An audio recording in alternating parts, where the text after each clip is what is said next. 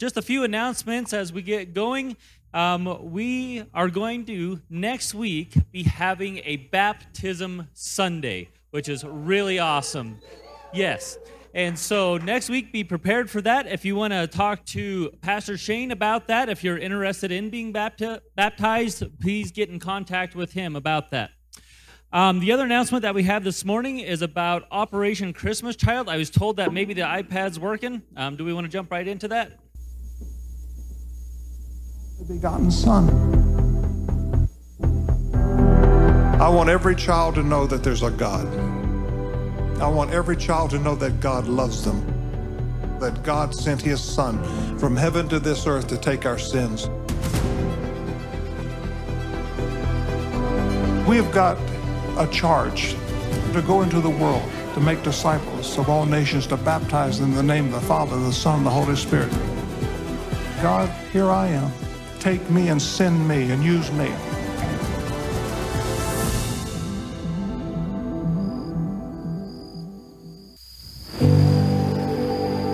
God laid it on my heart. The Himbas need someone to give them the word of God.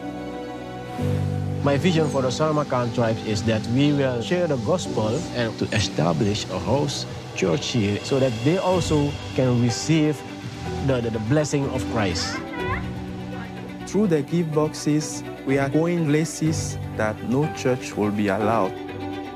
Places like Ganvie, that floating village, we are reaching those that have never heard the gospel. We find them having not even a Bible in their own language. Areas of the world where people need to know that God loves them and cares for them and sent his Son from heaven to this earth for them. Operation Christmas Child opened doors to evangelism, discipleship, and multiplication. When a child receives a shoebox, it shows them who God really is and how much He cares for them. We bring gift to the children. Also, the mothers and the fathers and their brothers and sisters also accepted the Lord Jesus Christ. Churches are using these shoeboxes, the Greatest Journey Discipleship Program, to reach out to the ends of the earth with the gospel. God sent his Son to this earth on a rescue mission. Jesus Christ died and shed his blood on the cross for our sin. And then on the third day, God in heaven said, It's enough, and he raised his Son to life. This is the good news, and we've got a responsibility to take this message to the ends of the earth.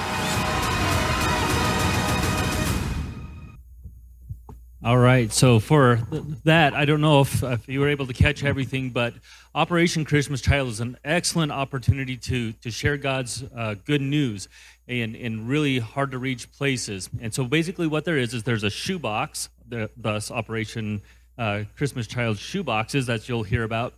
And you put it together, and then there's a list of things that you stuff it with, things that people can use, kids can use all over the place. Then those get sent out to locations all over the world and given to local ministries, to local churches, so that the pastors and the leaders and the elders in those places can reach those kids and have direct opportunities to share the gospel with them. So it's an amazing tool. It's something that we've done for years and years. And so I highly recommend grabbing the, the box and, and just you know a list and, and helping out and participating in that for now though go ahead and stand up and we're going to read today's memory verse and then go into a time of music worship. So today's memory verse is from 1 John 3 1.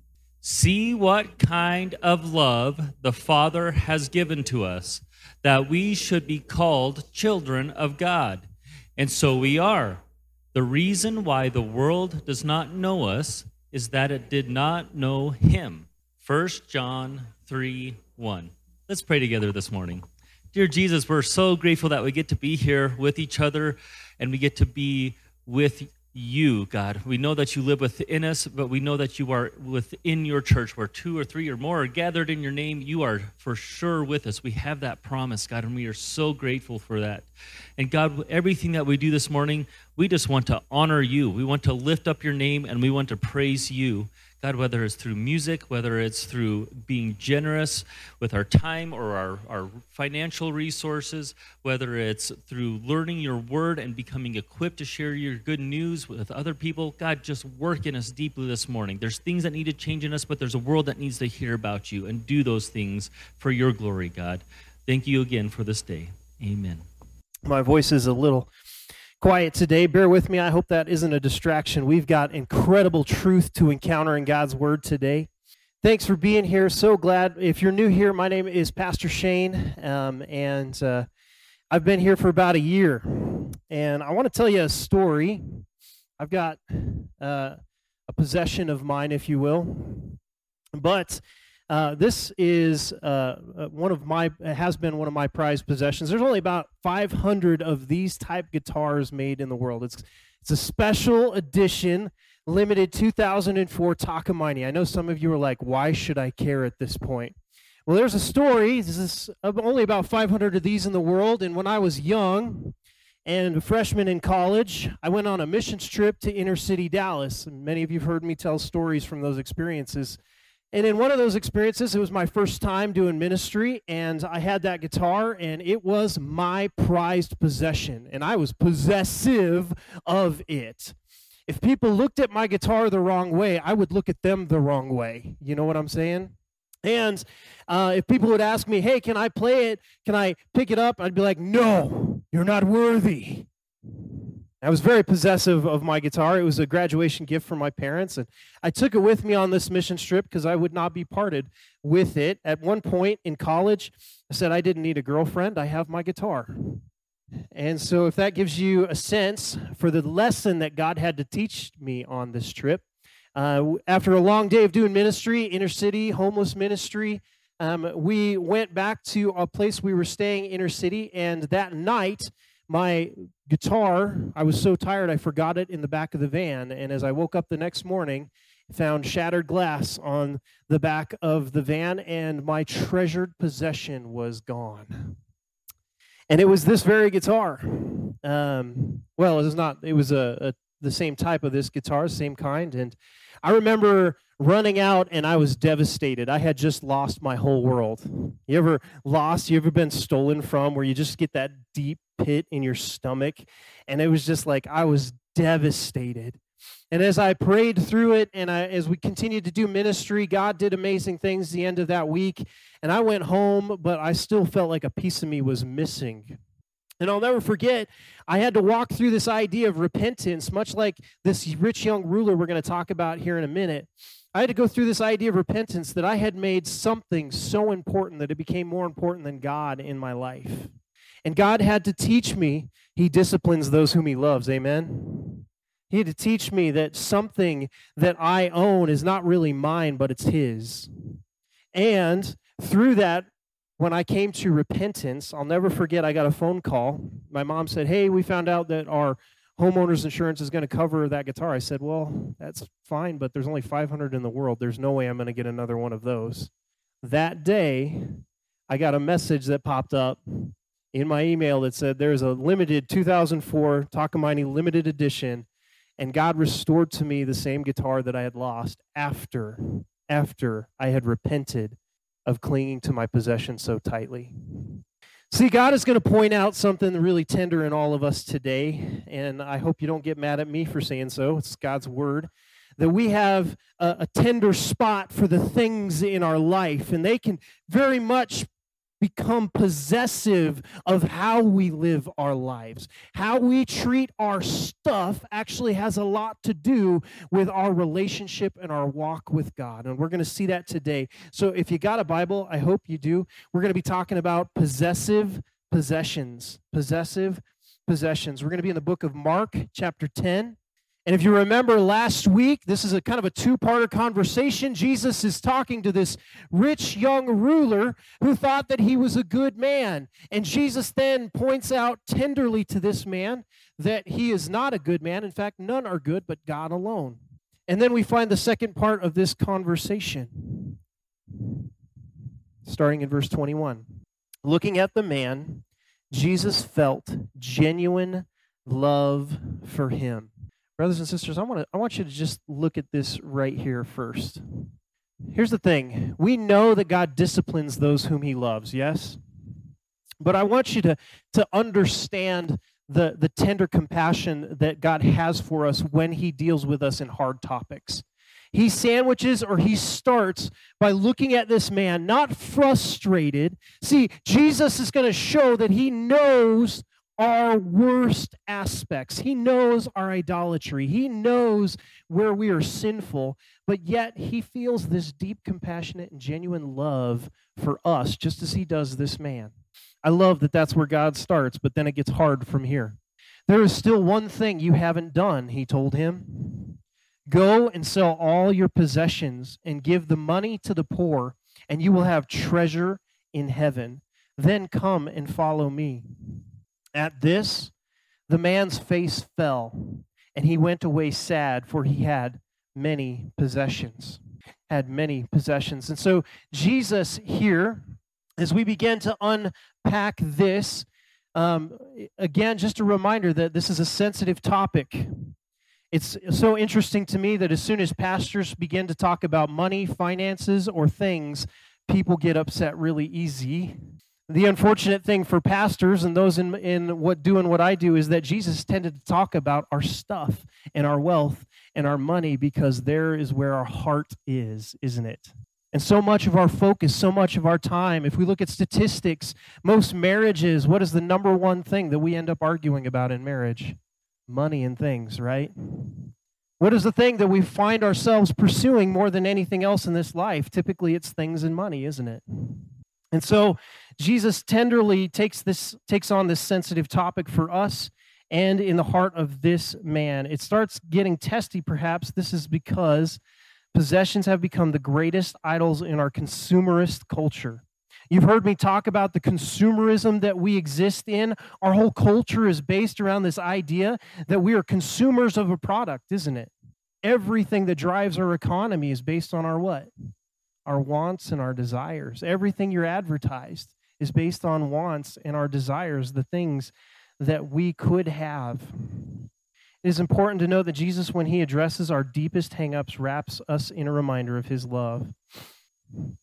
It's important as we continue uh, talking about this conversation to set up the context. At this time, not unlike today, but maybe a little bit different than how we think is back in this time during the time of the rich young ruler is that if you had wealth if you had a great deal of possessions people believed that you were favored by god. They believed god liked you. And evidence of god liking you was what? You had stuff. You had wealth. And i think some of us would like to think that we don't believe that today, but when we look out at celebrities and we watch movies and when we think about Hollywood culture, we like to think that maybe sometimes they have stuff that we want that maybe God likes them better than us. Anybody fall into that line of thinking sometimes? Statistics actually tell us as we begin to address this idea of wealth, tell us that Americans on are on average, so all of us in here, the most wealthy in the world. It's a little less now uh, since 2008, but it still rings true that we are some of the most wealthy people in the world. We're some of the most wealthy people in the world. Wealth and money is not the enemy. As we look at scripture, we need to remember that it's not an enemy.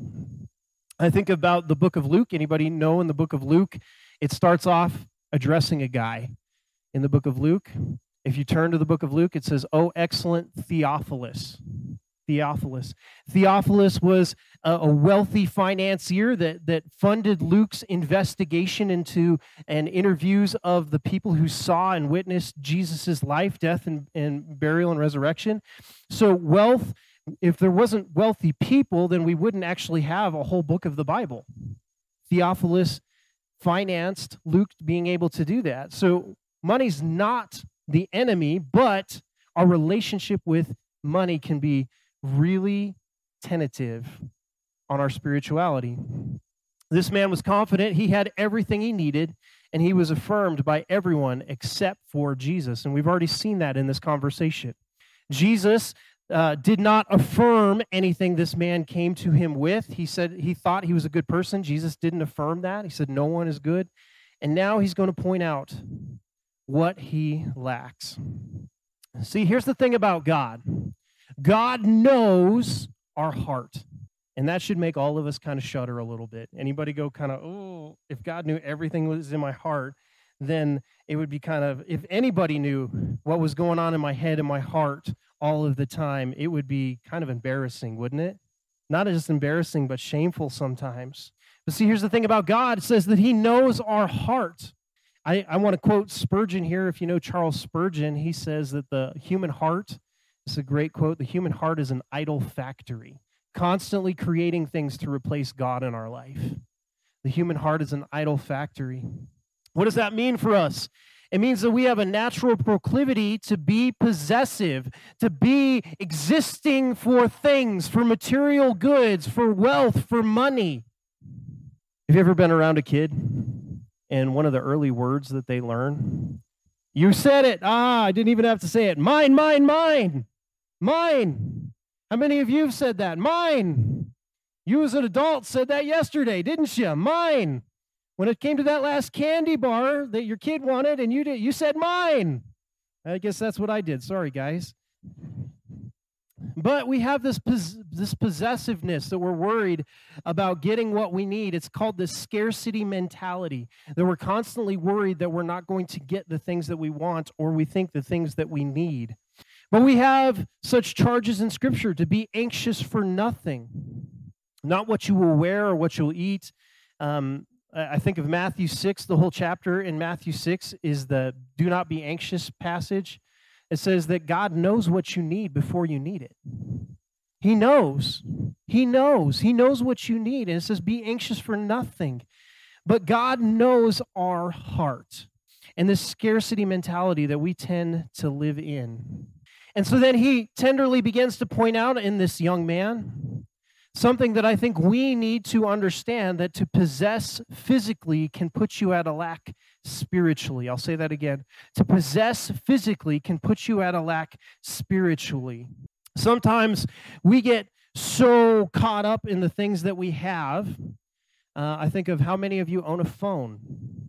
How many of you, your phone owns you? Uh, where my guys at? How many of you own uh, an ATV, a UTV, or a snowmobile, or a boat, or fishing tackle? I'm looking. Okay, I, I caught you on that one, right? Or fishing tackle. How many of you are owned by those things? See, a lot of times our possessions can take control. Our tools, our vehicles, our screens Anybody, it's amazing to me how screen inundated our whole world is. How much are we owned by our screens? How many of you have this I, this thing called withdraw when you don't pick up your phone? You ever have the ghost pickup?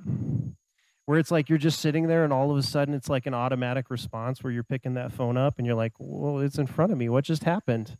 It's like you're not in control. That's because your thing has now learned to possess you, hasn't it? See, we need to use those things responsibly. Those tools can be used to God's glory, yes. But when they start to control us, then there is a problem. And we have a limited bandwidth. To fill one's self with things is to decrease your bandwidth with other things. And this is what we need to understand. If we fill our lives with stuff, you know, one of the, the most common answers I ask when's the last time you read the Bible? Or when's the last time you spent intimate time with God? You know what people tell me? The B word busy. I'm busy. Pastor, I'm busy. You don't understand. I'm busy. I'm busy. Well, what you're seeing is, yeah, you are busy. You have a limited bandwidth, and you've chosen to use that limited bandwidth for your things. And so now you have no more bandwidth for the God of the universe. And so here, God is pointing out to this young man his limited bandwidth and the way that he's chosen to spend his limited bandwidth. You guys ever notice this concept of hidden fees? You ever notice that when you subscribe to something, whether it be Netflix, now it's a monthly subscription? How many of you have like 30 monthly subscriptions? How many of you have lost track of how many monthly subscriptions you have? Well, see, there's this kind of this idea when it comes to possessions is that they're constantly laboring to possess us, and there's all kinds of hidden fees in every physical thing that we buy and possess, isn't there? Because there's upkeep time, there's the expense of mind and body. How do you use it? How do you upkeep it? Um, maybe you need to insure it. Can I get an amen on that? That's not cheap, right? You got monthly fees. Oh, and don't forget the annual upgrade. So you're on a hamster wheel, aren't you?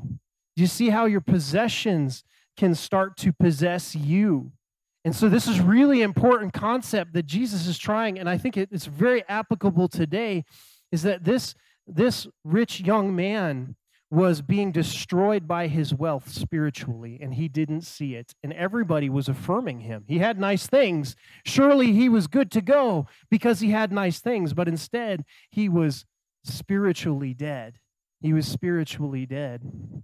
And so Jesus' prognosis to this man is to do what? It's to trade in his earthly wealth for that of treasures in heaven, for that of treasures in heaven. His prognosis was to do a trade, earthly for heavenly treasure. It's a hard trade, I think, for many of us, and this man's value for the world had a deep control over his heart. It makes me think of several passages. Before we get to that, I, I want to share a couple of passages with you. Matthew 6 24 tells us, No one can serve two masters. For he will he will either will hate the one and love the other, or he will be devoted to one and despise the other. You cannot serve God and money. And when you have two masters, you'll make one of them serve the other. And many of us in our walk with God try to make God serve our money. You ever heard of the prosperity gospel? And that's where we become consumers of Christianity instead of instead of coming and wanting God for who he is, we want God for his things. You ever had somebody use you to get something? You ever been used by somebody to get something? Did you have a very good relationship with that person? But yet, many of us treat God the same way, don't we? Yet, many of us treat God the same way as just a means to an end. We either serve God with our things or you will try to use God to get things. Notice Jesus says, All you have. All you have. This is an interesting difference from the Old Testament. In the Old Testament, we had this thing called tithing. You guys heard of it? And the requirement of the Old Testament was that you would get a tenth, uh, you would give a tenth of your produce to God, right? It was a tenth, the concept of a tenth. Well, Jesus kind of undoes this idea of the tenth in the New Testament. He says we no longer are held to the law because he fulfilled the law for us, but but how a Christian now views their belongings, not as 10% of it is God's and the 90% is mine, but a Christian now views their wealth, their things, everything 100% belongs to who? God. And so we are no longer owners, but we are now stewards of God's good gifts, his things. And this is how we have right relationship with our things. This is how we have right relationship with our things. The difference from the tithe is that God owns 100% of what we have, not just 10%. What if everything was poured out for the mission? What if you live to give your things up for the benefit of the people of God and for people to hear the gospel? I love that it just so happened Rochelle came to me, who's coordinating our Operation Christmas Child. How appropriate is it that we're starting that right now?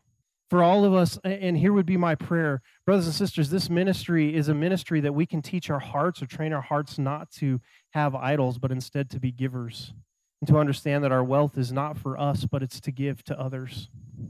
And so I encourage you, if you can or get an opportunity, grab a box, pack it full of those things, make it a fun time, and send it out to those in need in the name of the gospel because it trains our heart. Well, we'll get to that here in a second. So this man left depressed, he left sad. What everyone told him was a benefit was actually a weighted chain, not Jesus. It's not Jesus' yoke that he had placed upon himself, but it was the yoke that he inflicted upon himself. How many of you have inflicted a yoke upon yourself through your possessions? I, am I'm, I'm fairly certain if we were to have you all raise your hands right now, everybody would raise your hands right? You lack one thing. We need to trade our earthly goods and recognize that 100% of them belong to the Lord. Mark 10 23 says, Jesus looked around and said to his disciples, How hard it is for the rich to enter the kingdom of God. Now, whenever I share this, I have to point out I don't care who you are. If you're here and you're in the U.S., you are in this category. You're in this category. If you have ownership over anything, if you have anything that you would say is mine, that word rich or the wealthy, another translation of that will say if you have belongings at all, if you own belongings. And you'll see why that's important for us to understand. This amazed them. But Jesus said again, Dear children, it is very hard in general to enter the kingdom of God. Notice he took the rich part out. In, in general, it's very hard to enter the kingdom of God. In fact, here's where he gets crazy it is easier for a camel to go through the eye of a needle than for a rich person to enter the kingdom of God. Anybody know how big a camel is? I went through this visual with my kids at the dinner table today or uh, this week. It's like, how big's a camel? They're like, as big as the dinner table, Dad. And I said, how big is a needle? And we were all sitting at the dinner table looking through our needles at each other. And we're like, that doesn't fit, right? That doesn't fit. And that's why the big reaction from the disciples. They say the disciples were astounded. Then who in the world can be saved? They asked. Jesus looked at them intently. I'm always super curious at this idea of what, what is it when Jesus looks intently? Can you imagine sitting, uh, you know, next to Jesus and Jesus, the Lord of the universe, is looking at you intently? Like, what does that intently look? But intently, and he said, humanly speaking, it is impossible. What is he telling us here? It is impossible for you to disconnect yourself from your possessions, isn't it? You and I are always at a loss when it comes to having a right relationship with God's creation. But not with but not with God. Everything is possible with God. And this is the gospel of grace, isn't it? That you and I cannot force ourselves, we cannot discipline ourselves into having right relationship with creation, but we through Jesus can learn the right way to handle our things. So, it is impossible humanly speaking to be free from the tyranny of possessions. I had an elder in my last church. He said, Well, you know what? I bet you if you were to take away the money from believers or from the church, things would get a little chaotic, wouldn't it? And it's true, right? We can't. Eh, my dad used to tell me he would get so frustrated with the Bible because he would say, Well, we have to eat, don't we? We can't just sell everything and leave. Like, we still have to eat. So, what is God calling us to do here in this passage? Does He want us all to sell everything and to give it all to the poor and just kind of kind of live a, a homeless lifestyle? I don't think that's what He's calling us to do here. But we do need to understand that the world itself runs on money, that we are hopelessly trapped. The world runs on money and it will never be free of it unless out of discipline or necessity it made me think the impossibility of this visual of a camel fitting through a needle. And it shocked the disciples so much that they said, This is impossible, God, for us to have uh, uh, any kind of salvation, even to be able to enter the kingdom of God. That's impossible. Well, someday uh, there's kind of this idea of Christians and idea of humanity, really. We don't change unless we're forced to. Anybody ever know that about yourself? You don't change unless it, it out of necessity. Well, that's one of the aspects that we know in history. If you're into Revelation study, there's coming someday uh, something called the mark of the beast. You guys heard this? Revelations 13, 16 through 17.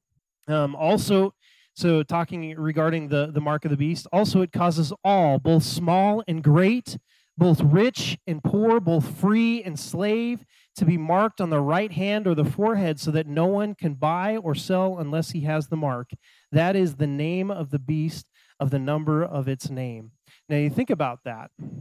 And we're having all kinds of conversations because Israel's back in conflict again, aren't you? How many of you have had the last days thoughts and questions? we're opening up the book of Revelation again. And just to think about, it's always good to think about this idea that there will become a time where the author or where the the world will not offer us a chance to both be in the world and outside of the world in Christ. That, that there will have to be a decision made. We will either give up our things for Christ or we will be consumed and take on and walk away from Christ so that we can continue to do trade. Did you hear that? At one point, history will no longer allow for us to have and to be possessed by possessions. You will be outed by history, and that day may come in our lifetimes. I don't know. I always, when I say Jesus is coming any day, I always, it could be today, I don't know. But our idolatry will be confronted in one way in this life or in another, whether by death or the last days. Confessing, so where does that leave us? Where, where are we supposed to walk then? If we know it's impossible, what is Jesus trying to point out in this young man? What can we walk away with today? Is that idea that we need to be confessing that we all have a possessive mindset instead of a stewardship mindset.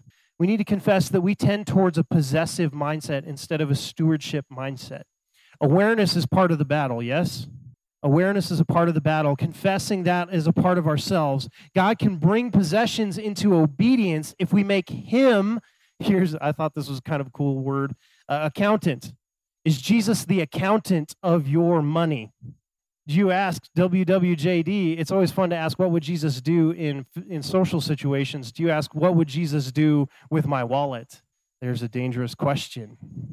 There's a dangerous question. How many of you just kind of like, mm, I don't like what the pastor just said? Your hand went to your wallet. Well, guys went to the wallet, to the purse, right?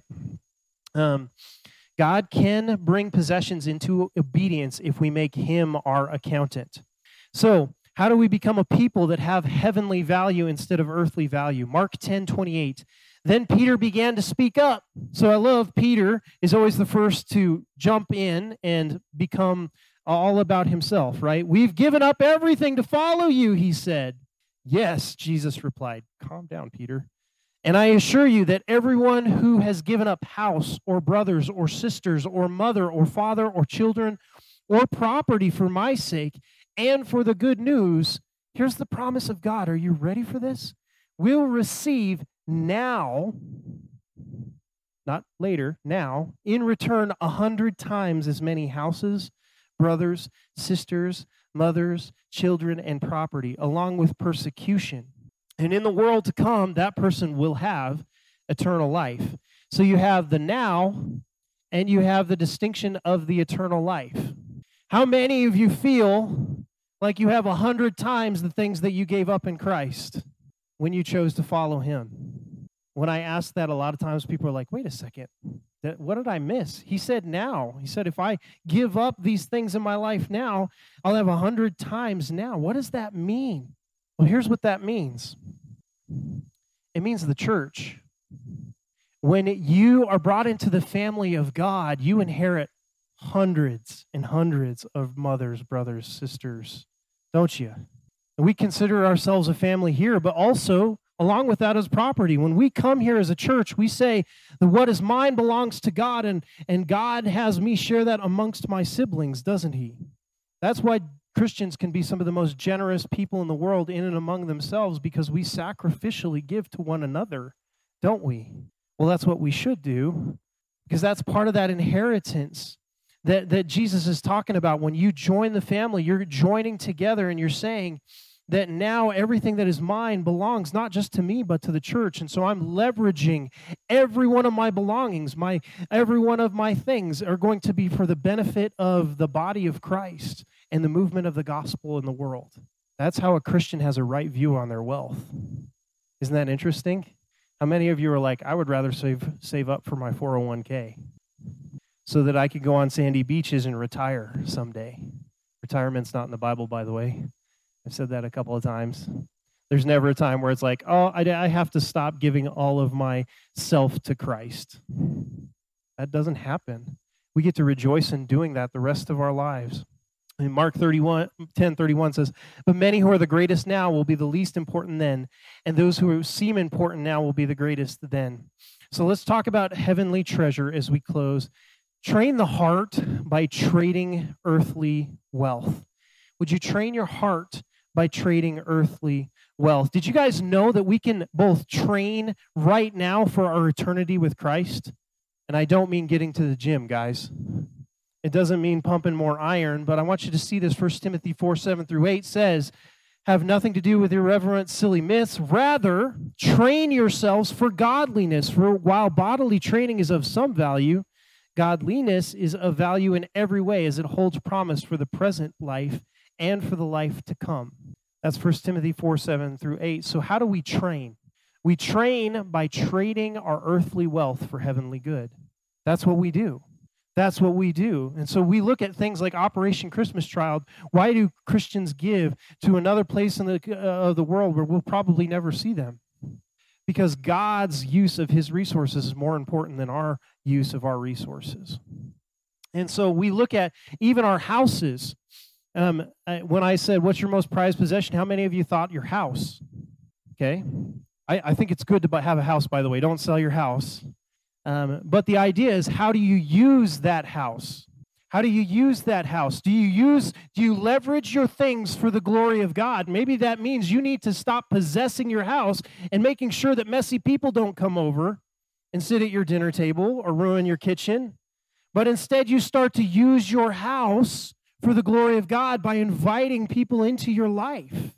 Maybe that's what you do with your possessions. For me and my guitar, it was like, okay, maybe instead of trying to be really impressive and keeping my guitar to myself, maybe I start teaching others how to make a joyful noise to the Lord. Maybe I use my things for the glory of the Lord. It's okay to have nice things, but what you do with those nice things tells you is it possessing you or is it given to the Lord? Does that make sense? Train your heart, train your heart, that idol factory, by trading earthly wealth and giving it to the Lord for his purposes. There's a heavenly hidden value. Many of you have maybe heard the parable of the treasure in the field. And it goes like this Matthew 13 44, Jesus said, The kingdom of heaven is like a treasure hidden in a field. I know there's quite a few fields around here in Riverton, yes? How many of you were at the pumpkin, pumpkin patch recently? You imagine walking into the middle of a pumpkin patch and you see a treasure box that has untold wealth and riches. Well, this is the it's an illustration of the kingdom of heaven here, which a man found and covered up. Then in his joy, he goes and sells all that he has and buys that field. What's the picture for us? Is that the value that you get out of the kingdom of heaven far exceeds what you could try to get in this life by yourself.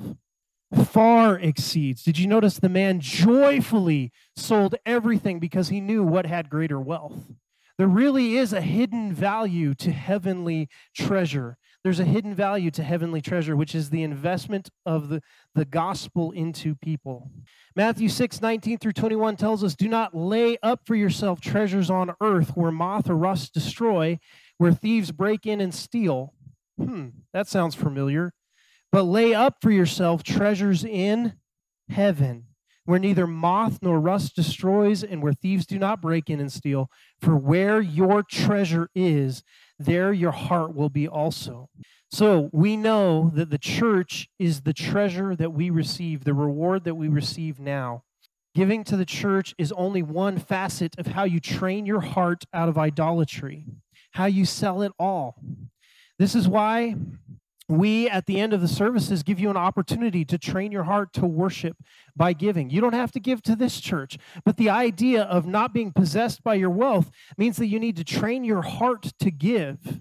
You need to train your heart to give and not be owned by your possessions.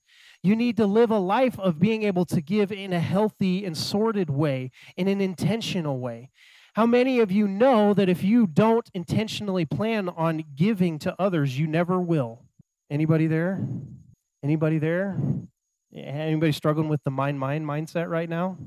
Pastor, you're telling me to give to others? That's mine. I worked for that. That's my stuff. But no, see, the, our treasure, our, our investment is in the heavenly treasure of this kingdom. So what? Would you give? Give of your things, not just your money, not uh, just of your time. Find a place to give turn your heart towards train your heart towards giving and you'll find the idolatry in your heart begin to diminish as you realize the infinite worth of, of the heavenly treasure. And would you view yourself not as an owner of your things but a steward of your things?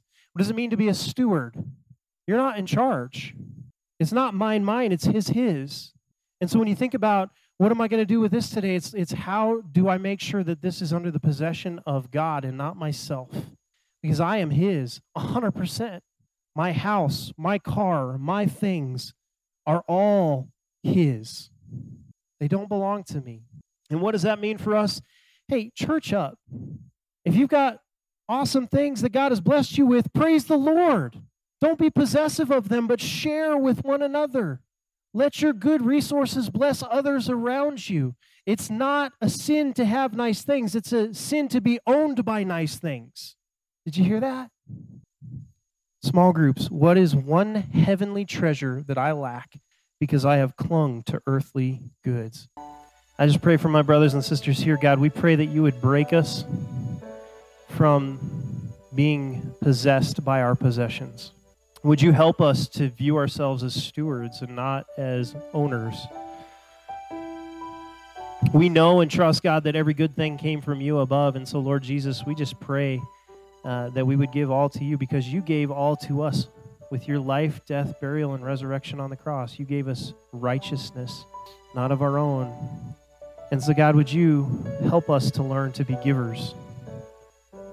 Because you're worthy, and that's how you told us and showed us to be, God. I pray that you'd help all, every one of us battle our selfish nature. God, go with us from here today, and it's in your great and holy name we pray, Jesus. Amen.